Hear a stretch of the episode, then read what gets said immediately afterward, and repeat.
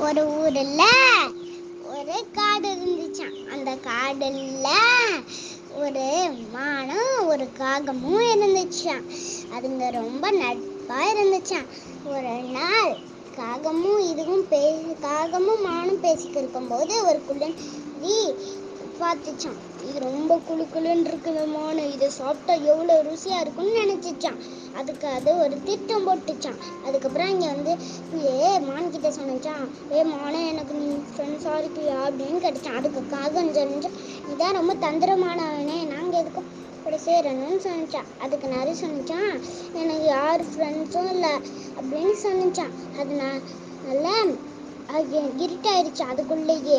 அதனால காகம் சொன்னிச்சான் இருட்டாயிருச்சு. அவங்க அவங்க வீட்டுக்கு போங்கன்னு சொன்னிச்சான் அதுக்கு எல்லாமே அதுங்க அதுங்களோட வீட்டுக்கு போயிடுச்சான் அதுக்கப்புறமா காலையில் விடிஞ்சதுக்கப்புறமா அந்த மான் புல் மேஞ்சுக்கு இருக்கும்போது அது வந்து ஏ சொன்னிச்சான் குள்ள நரி என் கூட வா நிறைய விளைச்சல் இருக்கிற இடத்துக்கிட்ட காட்டுறேன்னு சொன்னிச்சான் அதுக்கு மானும் சரின்னு சொன்னிச்சான் மான் போய்க்கு இருக்கும்போது அங்கே நிறைய விளைச்சல் இருந்துச்சான் அங்கே அதெல்லாம் ரொம்ப சந்தோஷப்பட்டு அதெல்லாம் சாப்பிட்டுச்சான் வயிறு நிறைய சாப்பிட்டதுக்கப்புறமா மறுபடியும் வீட்டுக்கு போயிடுவாங்க இதே போல் சாப்பிட்டுக்கிட்டே இருப்பாங்களாம் அதுக்கப்புறம் ஒரு நாள் என்னாச்சுன்னா விவசாயி வந்து பார்க்கும்போது அங்கே பொருட்கள்லாம் கொஞ்சம் தான் இருந்துச்சான் அதனால அவன் ஒரு வ- மானோட கால் தடையத்தை பார்த்தானா ஐயோ இதெல்லாம் மானோட வேலையான்னு சொன்னானா அதுக்கப்புறமா ஒரு வலையை விரித்து வச்சு தினமும் காலையில் என்ன பண்ணுறாங்களோ அதே மாதிரி இங்கே வந்து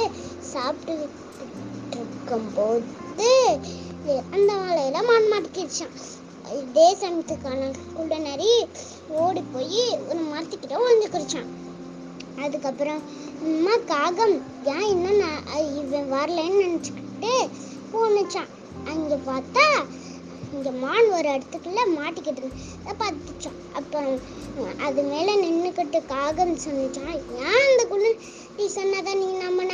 அதுக்கு மான் சொன்னிச்சான் மன்னிச்சிரு நண்பா அப்படின்னு சொன்னிச்சான் ச- அதுக்கப்புறம் காகம் சொன்னிச்சான் என்கிட்ட ஒரு ஐடியா இருக்கு. சொல்ற மாதிரி நீ செஞ்சியனா நீ விடுவலான்னு சொன்னிச்சான் அதுக்கு அதுவும் சரின்னு சொன்னிச்சான் அது சொன்னிச்சான் நீ செத்து போன மாதிரி நடி.